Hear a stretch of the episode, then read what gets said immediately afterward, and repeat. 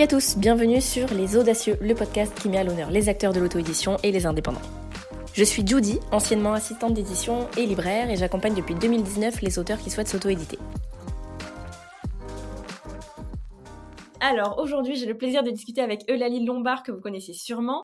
Alors Eulalie, si je ne me trompe pas, tu es l'auteur d'une dizaine de romans, dont le premier, Droit de sang, est sorti en 2018. Mais toi, t'écris depuis bien plus longtemps, il me semble. Ce sont majoritairement des romances historiques ou fantasy, mais on trouve aussi un roman contemporain ou un roman SF. T'es aussi une grosse lectrice. T'as été bercée par Harry Potter, par Twilight et par Autant n'emporte le vent, et ça fait un bon cocktail, je trouve, de ce qu'on retrouve dans ton univers. On va aborder aujourd'hui un sujet qui est super intéressant, qui pose beaucoup de questions euh, chez les auteurs qui débutent, mais pas seulement. On va parler de la création d'entreprise. Et donc toi, tu as un parcours super intéressant parce que euh, tu as commencé par publier tes textes sur Wattpad, donc une, plateforme qui est gratuite, avant de te lancer dans l'auto-édition et puis de créer finalement ta maison d'édition assez récemment. Donc on va éplucher tout ça ensemble et puis euh, répondre aux, questions que les auteurs peuvent se poser. En tout cas, un grand merci déjà d'avoir accepté de venir ici. Bah, merci à toi pour l'invitation. Je suis super contente de pouvoir aborder ce sujet dans ton podcast. On va avoir plein plein de sujets euh, à évoquer. Nous, on a choisi de, parler de la création d'entreprise. Est-ce que, donc pour commencer, pour poser un petit peu les bases pour les personnes qui nous écoutent, est-ce que tu peux nous dire depuis combien de temps tu écris, pourquoi tu as démarré la publication de ce roman, et puis bah, quel genre d'auteur tu es, euh, nous parler un petit peu de ton parcours alors du coup, euh, bah, comme tu le disais, j'ai commencé en, bah, en 2018 à, à, me publier, mais ça fait beaucoup plus longtemps que j'écris. J'écris depuis à peu près une dizaine d'années. J'ai commencé pendant l'adolescence. Donc je me suis d'abord lancée euh, sur Wattpad parce que j'avais envie bah, d'avoir des retours sur mes romans, de d'échanger avec des lectrices et puis de voir si ça plaisait un peu aussi, parce que forcément il y a un moment où on a envie de se confronter un peu euh, au lecteur. Et tout ça, bah, ça m'a donné confiance en moi parce que plusieurs de mes livres ont plu. Et euh, bah, est venu le moment du coup où j'avais envie de passer encore à l'étape supérieure et à la publication. Euh, j'ai tenté ma chance auprès d'une maison d'édition et soit je n'ai pas eu de réponse, soit j'ai eu des retours euh, négatifs. Donc là, ça c'était pour droit de sang parce que c'était, euh, on va dire, le livre que j'estimais le plus abouti, etc. Et du coup, refus ou pas de réponse. Et à un moment, j'étais frustrée. Je me suis dit, bah, je vais le faire moi-même, vu qu'on peut le faire soi-même maintenant. Enfin, même si je ne le savais pas tout de suite au début, parce que c'est pas forcément quelque chose qu'on connaît l'auto-édition. Surtout en 2018, c'était encore moins connu que, que maintenant. Et grâce à l'aide d'une amie, donc euh, Marie Faucheux, dont je reparlerai plus tard, je pense, euh, grâce à elle, j'ai pu me lancer dans l'auto-édition parce qu'elle, elle s'était lancée juste avant moi, donc elle maîtrisait vraiment le sujet et elle m'a aussi aidée pour tout ce qui est graphisme. Et euh, c'est comme ça que je me suis, lancée. Donc j'avoue qu'au début, c'était vraiment le côté concrétisation de mon, de mon livre. j'avais envie de l'avoir entre les mains. J'avais envie de voir aussi s'il pouvait plaire à de nouvelles lectrices, vu qu'il était déjà sur Wattpad, mais là, c'est encore, c'est encore autre chose. Et de fil en aiguille, du coup, j'ai publié Droit de sang. Après, j'ai publié Pour l'amour d'un Highlander. Et c'est vraiment là que, je pense on peut dire que c'est là que ma vie, elle a changé parce que Pour l'amour d'un Highlander, il a rencontré vraiment un, un succès de dingue. Encore aujourd'hui, c'est le livre que j'ai le plus vendu. C'est vraiment le livre qui a fait décoller ma carrière. Donc ça, c'est pareil, c'était en 2018, c'était fin 2018. Euh, et à ce moment-là, moi, j'étais encore en études. J'étais dans ma dernière année de master master euh, scientifique en plus, donc vraiment rien à voir. J'avais un peu, euh, j'étais un peu sur les deux fronts. Et euh, bah, j'ai eu envie de continuer parce que bah, ça marchait, j'avais des retours de lectrices et j'ai vraiment senti un, un élan vers, vers cet aspect-là de ma vie. Donc j'ai continué un petit peu à publier en parallèle de mes, de mes études et une fois bah, mon master en poche, je me suis dit, allez, pendant un an, je me donne un an parce que j'avais toujours tout enchaîné, le lycée, les études, j'avais vraiment pas vraiment eu de pause, on va dire. Et c'est vrai qu'au bout d'un moment, euh, on en ressent le besoin quand ça fait cinq ans qu'on est en études supérieures à l'université, etc. Et, euh, et, je me suis dit, si je me donne un an, je vois ce que ça donne. Et bah, ça fait quatre ans bientôt, donc euh, donc c'est plus plus je vois ce que ça donne, c'est maintenant c'est mon métier et c'est devenu bah, ma carrière tout simplement. Ouais, c'est devenu ton métier, c'est ton métier à plein temps ou est-ce que tu as une activité en plus de, de ça, de l'écriture? Non, c'est c'est mon métier à temps plein depuis, bah, depuis 2019. OK, c'est incroyable, ça allait vite quand même, hein, du coup? Oui, ouais, carrément. On a toujours cette petit espoir parce que bien sûr, on rêve d'être lu, mais le vivre, c'est pas pareil. Ça fait il y a un temps de réalisation qui est assez long quand même. J'imagine, bah, en plus, euh, c'est forcément quelque chose auquel on pense parce que quand on décide de publier son, son premier livre, on espère toujours effectivement euh, un succès, euh, si c'est pas fulgurant, au moins au moins notable. Et c'est vrai que là, du coup, en une année, il s'est quand même passé pas mal de choses. Donc, euh, tu n'avais pas de connaissances particulières sur l'auto-édition, du coup, au départ? Tu as vraiment appris un peu sur le tas? Totalement. Ah bah j'ai fait, je pense que j'ai fait toutes les erreurs possibles. euh, Je, ma communication était, était pas ouf. Euh, j'avais pas fait appel à une correctrice euh, professionnelle, enfin assez qualifiée pour que le livre soit qualitatif. Après, le livre est repassé entre les mains de nouvelles correctrices, etc., etc. Mais oui, totalement. J'ai appris, bah, j'ai appris en faisant. Et ouais. Je crois que c'est là qu'on apprend le mieux. Ah bah, il y a pas le choix. Alors, moi, je travaille la plupart du temps avec des auteurs ou des autrices qui débutent et, euh, et je fais souvent connaissance de personnes qui écrivent, qui ont envie de publier sans l'avoir encore fait et qui pensent déjà euh, à ce moment-là à la manière dont ils vont devoir déclarer leurs revenus, etc. Et c'est vrai que le statut fiscal et juridique, bah, ça fait un petit peu peur. Pourquoi est-ce que pourquoi est-ce que c'est une question qui est stressante selon toi? Et est-ce que toi, au départ, justement, ne connaissant rien à ce monde-là, c'est une question qui est venue rapidement Et est-ce que ça a pu t'effrayer un petit peu? Ça m'a totalement effrayée, oui. Alors, je comprends, je comprends que ce soit super effrayant parce que, bah déjà, on va pas se mentir, on vit en France et euh, tout est compliqué d'un point de vue administratif. Euh, c'est souvent problématique. Enfin, je veux dire, on, on rencontre souvent des problèmes auxquels on s'attendait pas. Et il y a aussi le fait que bah, hum, le statut d'auteur est euh, encore super flou. Alors, ces dernières années, il s'est un petit peu peaufiné parce que maintenant, on sait qu'il faudrait plus aller vers l'URSSAF Limousin avec le statut d'artiste-auteur. Mais par exemple, moi, quand je me suis lancée, c'était pas du tout le cas. Euh, bah, c'était vite, euh, c'est vite vu, moi, à cette époque-là, le statut d'artiste-auteur, il n'acceptait que les auteurs édités en maison d'édition. Du coup, moi qui n'étais pas en maison d'édition, je me suis donc euh, tournée vers le, le statut de micro-entrepreneur. Mais il fallait le savoir, alors que maintenant c'est l'inverse. Donc je, je trouve que c'est super flou et je comprends que ce soit un peu terrifiant parce que bah parce qu'on n'a pas forcément l'impression que même eux ils maîtrisent le sujet. Du coup, ça met pas trop en confiance. Ouais, parce que c'est nouveau en plus, donc c'est vrai que, enfin, Mm. l'auto-édition euh, dans ce secteur-là, effectivement, est un peu nouveau, même pour eux, je pense, donc c'est pas toujours évident d'avoir des, des gens euh, très sur d'eux en face, quoi. C'est ça, c'est exactement ça. Puis le fait qu'il y ait, y un changement aussi, ça, ça pose question, parce que pareil, il y a eu, euh, il y a eu des auteurs qui ont reçu un peu des, des demandes de cotisation mirobolantes et qui pouvaient pas, pouvaient même pas honorer en fait. Donc, donc je comprends que ça fasse peur, totalement. Et, et au début, ça a été, ça a été source d'angoisse et ça a aussi été bah, compliqué de se renseigner, de trouver les bons renseignements et puis de le faire aussi soi-même parce que euh, on n'est pas forcément très accompagné pour même ne serait-ce que monter sa micro-entreprise. Oui, toi, du coup, justement, tu disais que avant donc de, de créer ta maison d'édition, tu étais en auto-entreprise. Euh, t'as jamais été, du coup, artiste-auteur à l'URSSAF Limousin? Non, alors je le suis maintenant, du coup, à titre personnel. Ah, du coup, j'ai mon entité d'un côté de la maison d'édition et moi de l'autre, et moi, je suis euh, artiste-auteur à l'URSSAF Limousin. Mais avant, du coup, euh, de faire ce, tout ce changement, j'étais auto-entrepreneur. D'accord. Et avec du recul, euh, est-ce que tu dirais que c'est un, un statut qui est quand même pas très avantageux pour les auteurs? La micro-entreprise, Ouais. alors, en fait, c'est juste une question de pourcentage de cotisation sociale, concrètement, parce que, alors, il y a aussi tout ce qui est sécu, donc euh, comment tu cotises et ce que tu as en échange? Après, on va pas se mentir que dans les deux cas, c'est un statut indépendant et les statuts indépendants, bah, c'est toujours compliqué. Si tu as besoin d'un arrêt maladie, etc., je pense que c'est la même, euh, je vais pas dire euh, un mot, un mauvais mot, mais euh, voilà, c'est, c'est pas top. Et du coup, bah, c'est quand même plus avantageux d'un point de vue pourcentage, l'URSSAF Limousin, parce que c'est que 16% de cotisation, alors que les auto-entrepreneurs, c'est 22. Donc, bah, le calcul, il est vite fait. On n'a pas non plus envie de passer euh, euh, une telle somme de, nos revenus euh, à l'URSSAF. On sait, qu'il y a une, une certaine tolérance, enfin, pas une tolérance, mais un manque d'intérêt, on va dire, de l'État en ce qui concerne les tout petits volumes de vente. Et donc, il y a certains auteurs qui, qui les déclarent pas ou qui les déclarent avec leurs revenus salariés. La- Est-ce que la création d'entreprise, pour expliquer un petit peu à ceux qui nous écoutent, elle est obligatoire dès le départ, avant même d'avoir vendu son premier livre? Ou est-ce qu'on peut attendre un petit peu, effectivement, de, voir comment ça se passe et le volume de vente qu'on fait? Je pense qu'on peut attendre un petit peu.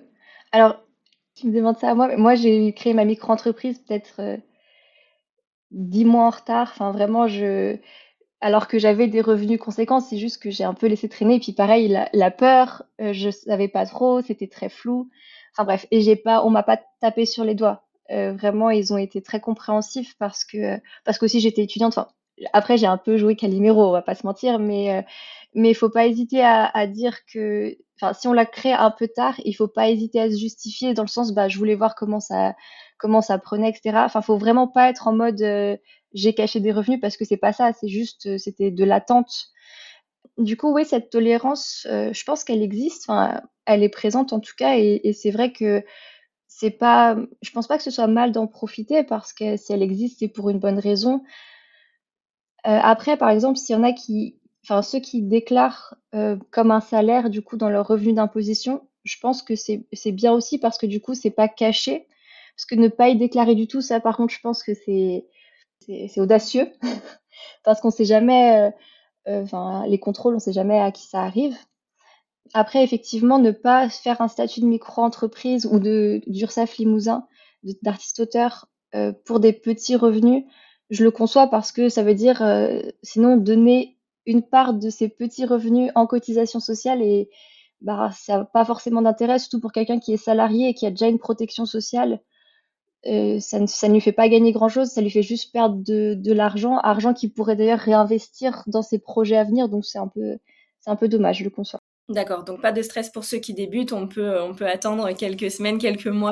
Voilà, quelques, quelques mois, voilà. J'encourage pas non plus à le faire, attention qu'on ne vienne pas me taper sur les doigts. Mais ce que je veux dire, c'est que oui, pour, euh, pour des petits revenus pour le début, euh, je veux dire, si, si c'est pas tout de suite. Et au pire, si, je sais pas, on commence sa micro-entreprise trois mois après, euh, bah, l'argent qu'on a gagné ces trois premiers mois, on le rassemble, on le déclare, on le déclare le premier mois et c'est bon, on est dans les. Certes, les dates sont pas parfaitement bonnes, mais on, a déclaré, on n'a rien caché. En fait, c'est vraiment le fait de rien cacher qui compte pour eux. Parce que même si tu te trompes, parce qu'on a le droit à l'erreur aussi, on a le droit de ne pas déclarer correctement, on a tous le droit de se tromper. Mais tant qu'on cache pas de l'argent, concrètement, on n'est pas vraiment en tort. C'est l'intention qui compte pour moi, en fait. Ça, c'est la nuance de l'intention, oui, c'est pas. euh, alors, donc toi, tu as créé ta maison d'édition il y a un an, je crois, donc pour publier tes romans. Ça s'appelle Esquisse Édition. Est-ce que tu peux nous dire un petit peu pourquoi tu as créé cette maison d'édition? Euh, Quelles sont euh, les raisons qui t'ont poussé à le faire? Alors, il y en a plusieurs.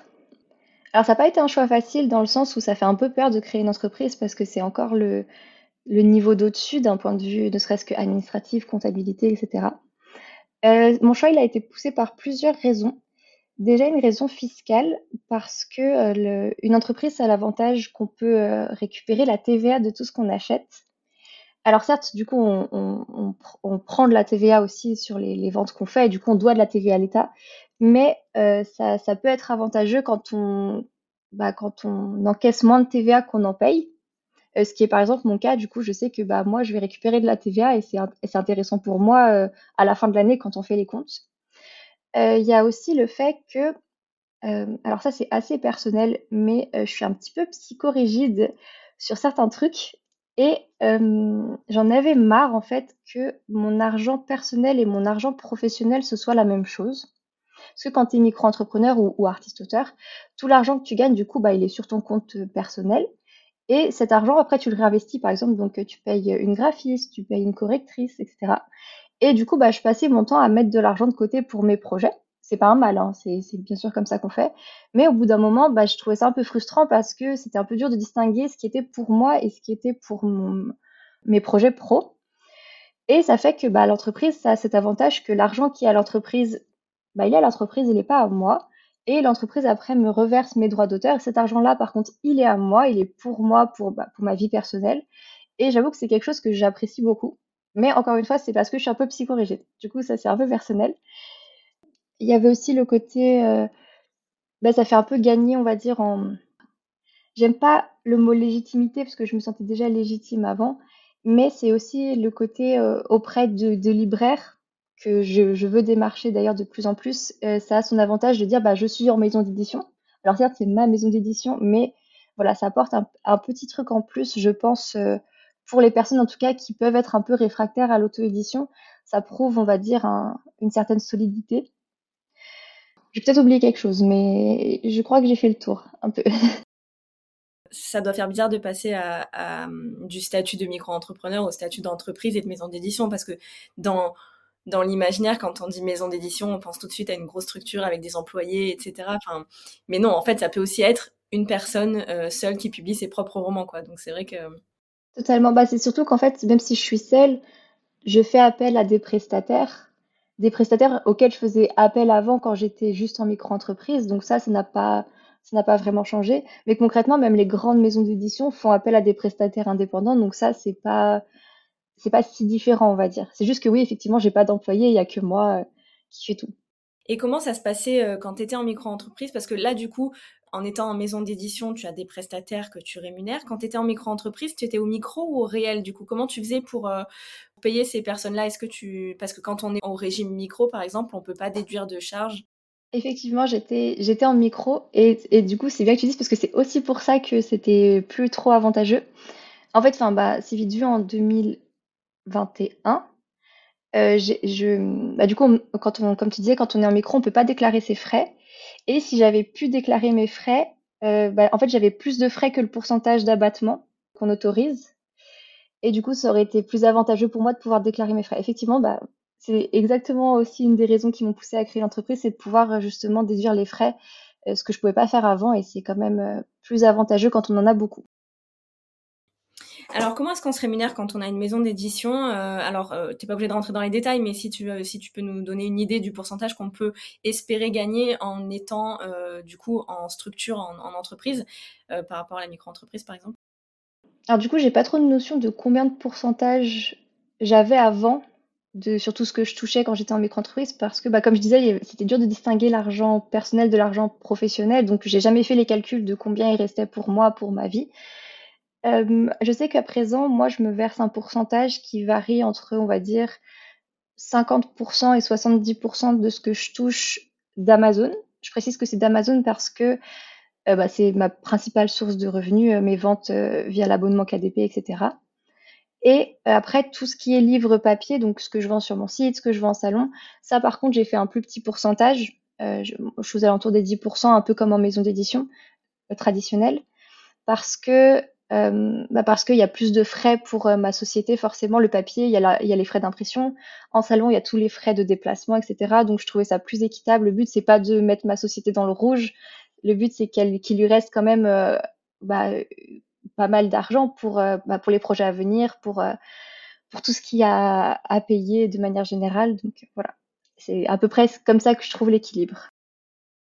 Et du coup, ce qui m'intéresse aussi, maintenant que tu le dis, est-ce que le fait d'avoir créé cette entreprise et euh, donc du coup de gérer un petit peu ta rémunération comme ça, euh, ça te permet d'appréhender un petit peu mieux aussi le monde de l'édition de manière générale et de comprendre les l'implication de chacun. Par exemple, on parle beaucoup justement de la rémunération des auteurs euh, en maison d'édition qui n'est pas forcément à la hauteur du travail qu'ils font. Est-ce que du coup ce pourcentage-là, toi, tu le comprends un peu mieux du fait d'être toi-même en maison d'édition?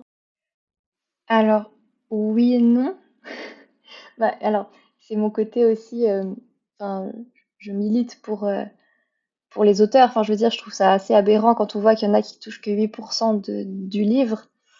Euh, alors, je comprends qu'il y ait énormément de frais. Ça, je prétends pas le contraire. Et, évidemment, une grande maison d'édition, elle doit avoir encore plus de frais de fonctionnement parce qu'il y a les salaires, il y a les, toutes les charges auprès de l'État, etc. Donc, oui, il faut que tout le monde soit, bien sûr, payé dans la, dans la boucle mais c'est pas pour autant que ça justifie que le pourcentage des auteurs soit si bas, parce qu'en fait, et ça, même avec une maison d'édition, mon opinion ne changera pas, c'est que la seule personne indispensable pour un livre, c'est son auteur.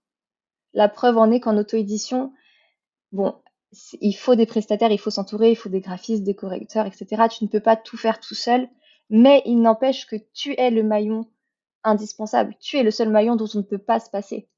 Euh, l'auteur. Du coup, ça reste quand même un peu inadmissible pour moi que les auteurs ils soient si peu payés en, maison d'édition traditionnelle. Est-ce que c'est lourd comme gestion euh, d'être en maison d'édition, en entreprise, du coup, euh, plutôt qu'en micro-entreprise.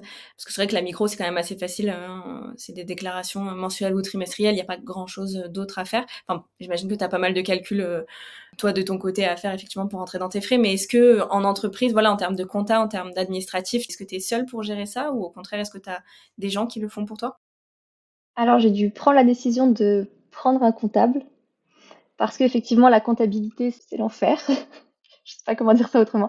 Non, en fait, bah, c'est vite vu quand j'ai monté ma société, euh, j'ai dû faire un choix parce que je faisais des, semaines euh, à rallonge et que ça empiétait sur ma vie privée. Et à un moment, je me, suis retrouvée face au, dilemme de il faut que je m'enlève quelque chose des épaules parce que là, toute seule, tout, tout, tout, tout, c'était plus possible et j'avais plus de temps, j'avais plus de temps pour moi. Et du coup, c'est poser la question qu'est-ce que j'enlève? Qu'est-ce que je peux me permettre d'enlever, même financièrement, parce qu'il faut, payer quelqu'un, c'est pas, pas non plus euh, aisé. Et, euh, bah, la comptabilité, ça s'est un peu euh, imposé de soi-même parce que je, ne- maîtrise pas. Alors, je pourrais apprendre à maîtriser, parce qu'il y a des, il y a des gérants d'entreprise qui, qui font leur comptabilité, qui ont appris, qui se sont formés, qui font leur comptabilité. Mais pour se former, il faut du temps. Et j'avais déjà pas le temps de tout faire correctement, donc j'avais encore moins le temps de me former. Et puis euh, la comptabilité, il y a quand même un stress de se tromper, il y a un stress de, de, faire quelque chose de mal, et puis c'est encore plus, c'est encore plus stressant du fait que ce soit une société plutôt que soi, parce qu'à titre personnel, on se dit si je me trompe, je reste quand même quelqu'un qui n'a pas des revenus mirobolants, je ne suis, pas, je suis pas milliardaire, je ne vais pas me faire taper sur les doigts par les impôts. Mais une société, c'est quand même plus structuré, c'est plus, c'est plus stressant. Donc voilà, du coup, j'ai un comptable qui, bah, qui s'occupe euh, de, des calculs, mais aussi bah, des déclarations de TVA, de ce genre de choses. Et ça, c'est vrai que c'est quand même un point en moins. Euh, après, j'ai une petite partie de comptabilité qui reste pour moi, ne serait-ce que vérifier les, calculs de mes droits d'auteur, parce que du coup, moi, je me reverse mes droits d'auteur. Enfin, ma société me reverse mes droits d'auteur tous les mois. Du coup, il faut faire le calcul parce que j'ai, comme j'ai beaucoup de romans, bah, faut faire calcul roman par roman, format par format, donc c'est un petit peu long. Mais euh, ça en vaut la peine, hein, on n'a rien sans rien. Et d'un point de vue administratif, c'est vrai que c'est un petit peu plus lourd que la micro-entreprise, mais c'est pas non plus énormément plus lourd. Enfin, je veux dire, une fois que tu as passé euh, la création, la création c'est lourd. Il y a plein de trucs à faire, il y a plein de trucs à penser. C'est pas forcément bien accompagné encore une fois, donc ça c'est lourd. Mais une fois que c'est fait, t'as pas énormément de plus de choses à faire qu'en micro-entreprise. T'as des, des papiers à remplir, mais pareil, il y a deux trois papiers une fois qu'ils sont remplis, bah t'es tranquille. Donc euh, voilà. Non, c'est pas c'est pas pire pire. Une fois qu'on enlève la comptabilité en tout cas. Ouais, oui, mais en même temps, euh, j'ai envie de te dire, euh, c'est une grosse charge mentale aussi, euh, certaines, voilà, la comptabilité, notamment si on si on n'est pas très à l'aise avec ça, c'est quand même une, une grosse charge. Donc, c'est bien aussi de pouvoir, à un moment donné, arriver à dégager suffisamment d'argent pour te permettre, en fait, de payer quelqu'un pour le faire à ta place, parce que toi, ça te libère du temps et de l'énergie pour faire autre chose, en fait. C'est ça. Enfin, il y a aussi la question du temps, comme tu dis, comment répartir son temps. Et c'est vrai qu'en tant qu'auteur indépendant, on a plein de casquettes. Mais concrètement, le temps que j'ai envie de, enfin, l'activité à laquelle j'ai envie de consacrer le plus de temps, ça reste l'écriture, parce que c'est ça, c'est ma passion. C'est vraiment ça le, cœur de mon métier. Et du coup, c'est vrai que quand euh, tu fais des semaines de dingue et qu'à la fin, tu te rends compte que tu as écrit trois chapitres, tu te dis que c'est pas possible, que c'est pas assez, que c'est pas ce que tu voulais à la base. Donc, euh, c'est ça qui fait revoir ses priorités. Effectivement, de avoir les moyens de se, de pouvoir déléguer ce genre de tâches, c'est très agréable et c'est, il y a le travail pour aussi derrière, mais ça, c'est vraiment euh, un point en moins sur les épaules. Et, euh, et justement, c'est quoi ton rythme d'écriture et ton rythme de publication, du coup?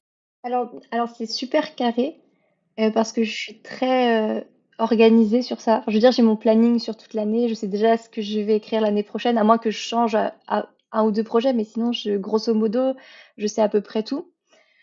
En fait, j'ai vraiment trouvé ces derniers mois mon, rythme, on va dire, de, de croisière.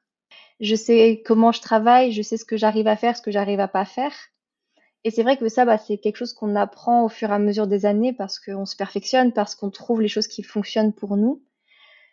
Du coup, c'est vrai que moi, je sais que par exemple, je peux écrire un roman, je peux en avoir un autre qui est en, comment dire, dans les phases de travail éditorial, donc la bêta lecture, la correction, et je peux en avoir un troisième dont je parle sur les réseaux sociaux, dont je fais la promotion parce que c'est celui qui vient d'être publié. Et du coup, ça, c'est vrai que c'est quelque chose que j'ai appris à faire. C'est quelque chose de très organisé. Je fais pas ça, euh, voilà, par exemple, les réseaux sociaux, je, planifie tout à l'avance. C'est vraiment quelque chose de très carré. Et du coup, ça permet une meilleure répartition de mon temps et de, mon énergie et de mon efficacité. Mmh. Donc, euh, ouais, ouais, j'imagine que tu, tu dois être assez cartésienne. Tu as fait des études scientifiques, donc ça, j'imagine que ça Oui, t'aide, ouais, de- d'avoir un, un chemin. totalement. Ah, mais totalement, je, j'en discutais encore l'autre jour avec une amie, pareil, qui a été dans les sciences et qui écrit maintenant. Et on, on se disait que ça nous a vraiment apporté un, un cadre. Enfin, je vois à quel point, même, euh, en fait, au final, je réalise que même parfois, quand je fais des plannings sur un mois, avec du coup différents blocs, bah, le bloc communication, le bloc écriture, etc. C'est limite comme euh, quand je quand je suivais euh, pour faire euh, les TP de enfin de chimie, les TP de biologie, c'est je, je suis une carte en fait, je fais ma carte, je sais que tel moment de la journée je dois faire ça, tel moment de la journée je dois faire ça, et c'est vraiment comme quand je travaillais en labo, c'est c'est tout pareil quoi ce rythme-là, il a été difficile à trouver pour toi de jongler entre toutes ces casquettes-là? Euh, comment tu comment tu l'as vécu en fait de d'avoir tout à coup cette masse de travail euh, qui, qui t'incombe finalement? Alors, je, euh, je, pense que ça s'est fait petit à petit. Il y a des choses qui se sont faites de manière consciente, d'autres qui se sont faites de manière un petit peu inconsciente. un de mes déclics, ça a été d'arrêter de lutter contre moi-même. Alors, je m'explique. En fait, il y a tu sais, y a, sur les réseaux, il y a des, il y a des filles qui, donnent des conseils, etc., business et, tout. Enfin, une fille qui expliquait qu'il y a quatre chronotypes. Donc, euh, on est tous différents d'un point de vue des périodes de la journée. Donc, par exemple, il y a des gens qui se lèvent très tôt, qui ont même pas besoin de réveil, qui sont très énergiques le matin, mais par contre, passer ces heures, bah, ils sont moins énergiques. Moi, je suis pas du tout comme ça. Moi, je ne suis pas du matin. Et en fait, il y a une période où j'ai essayé de lutter contre ça, à me lever très tôt, à me forcer, à me forcer à travailler dès le matin, à faire ceci, à faire cela. Et euh, je me suis rendu compte que déjà ça me rendait malheureuse, ça me mettait d'une humeur massacrante et en plus j'étais pas efficace. Donc vraiment, il y avait rien de positif. Et du coup, depuis que j'ai fait ce changement, depuis que bah, le matin, j'ai un temps de réveil de 1 heure, une heure et demie, il est long. je sais que le matin, c'est donc toutes mes tâches euh, comment dire, c'est pas mes tâches créatives. Donc, par exemple, je vais répondre à mes mails, je vais faire de l'administratif. Qu'est-ce que je fais d'autre? Je peux mettre un livre en page quand j'ai un livre qui va bientôt sortir. Je, fais vraiment toutes les choses euh, qui me demandent pas beaucoup de créativité. Euh, je peux préparer mes réseaux sociaux, etc. Mes posts, je vais tourner des TikTok. Enfin, voilà, vraiment le matin. Alors le matin pour moi c'est jusqu'à même 13-14 heures parce que voilà, je suis tout en décalé. Après je mange et là vraiment quand je mange, je passe à une autre étape de ma journée où là, je vais plus me tourner vers l'écriture. Donc en vrai, souvent, au début d'après-midi, il me reste encore deux, trois trucs à faire, mais ça va vite. Et à partir de 15h, 15h30, j'écris. Donc ça peut aller jusqu'à 18h, ça peut aller jusqu'à 20h, mais c'est la période où j'écris. Donc parfois, bah, je, fais des pauses, hein, bien sûr, mais je sais que c'est la période où je suis la plus créative, la plus productive, et du coup, c'est cette période-là de la journée qui doit être dédiée à l'écriture. Et ça, ça a vraiment fait un gros changement qui me rend beaucoup plus efficace. Et ça, c'est quelque chose, je trouve, qu'on apprend qu'avec le temps, qu'en essayant, en se connaissant, en, faisant et en faisant des erreurs. Et c'est vrai que c'est super important, je trouve, de, de se connaître et du coup de pas vouloir se comment dire cantonner à un modèle qu'on peut voir sur les réseaux. Par exemple, je vois des autrices, elles font le Miracle Morning, elles se lèvent super tôt et elles écrivent avant leur journée et ça, mais alors je les admire, hein, mais moi je suis pas du tout calibrée comme ça et du coup c'est important donc de pas bah, justement de pas vouloir recopier tout le monde en fait. On est tous différents et, c'est ça la beauté aussi de la chose.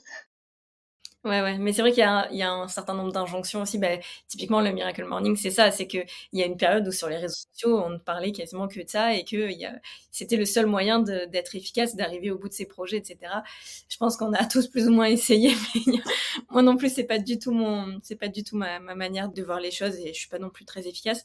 Mais c'est vrai, tu as raison, apprendre à se connaître, euh, je pense que c'est hyper important dans tous les domaines de la vie et d'autant plus quand on a un projet qui dépend de nous comme ça, euh, c'est hyper important.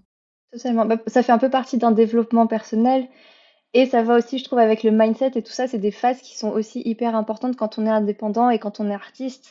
Et, euh, et en dehors de l'aspect de justement de développement personnel, est-ce qu'il y a des choses que tu as dû apprendre parce que tu ne savais pas le faire? Enfin, je pense par exemple aux réseaux sociaux, à la promotion, au marketing, où tu parlais de mise en page, par exemple. Est-ce que c'est des choses que tu as dû apprendre ou est-ce que ça se fait assez naturellement chez toi? Euh, bah, C'est des choses que j'ai apprises au fur et à mesure, souvent en faisant. Euh, en demandant des conseils à ceux qui s'y connaissent mieux parce que bah du coup c'est vrai que je fais partie d'un groupe euh, d'autrices. Je veux dire on est on est amis et on se parle tous les jours etc et, on a tout un peu nos, nos domaines de compétences. Et c'est vrai que ça, ça tire vers le haut parce qu'on s'apprend des choses les unes les autres. Euh, après c'est oui c'est des choses qui se font au fur et à mesure. Par exemple la mise en page il y a quelques mois je me suis acheté un, un logiciel. Et du coup bah j'ai appris à le prendre en main.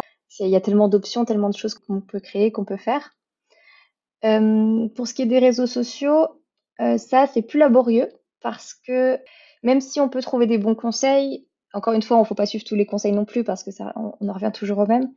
Euh, les réseaux sociaux, c'est quand même en, essayant qu'on voit ce qui fonctionne. Donc parfois on tente des trucs, ça marche pas. D'autres fois, on sort des contenus en se disant ouais, c'est pas ouf, et au final ça prend ça prend bien et du coup on est là, on est ah bah d'accord, bah tant mieux. Ça reste très aléatoire en fait. Enfin, on peut pas tout prévoir en tout cas.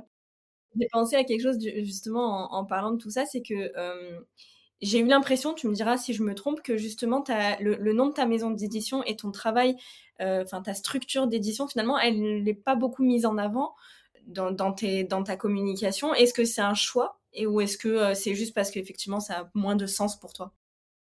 Effectivement, c'est un choix parce que, bah parce que concrètement, ma marque, c'est moi. C'est pas ma maison d'édition. Ma maison d'édition, c'est une structure qui m'est utile c'est, euh, elle, elle, me donne un poids dans certains domaines, elle me, elle me permet des facilités, donc comme on disait, la fiscalité, etc.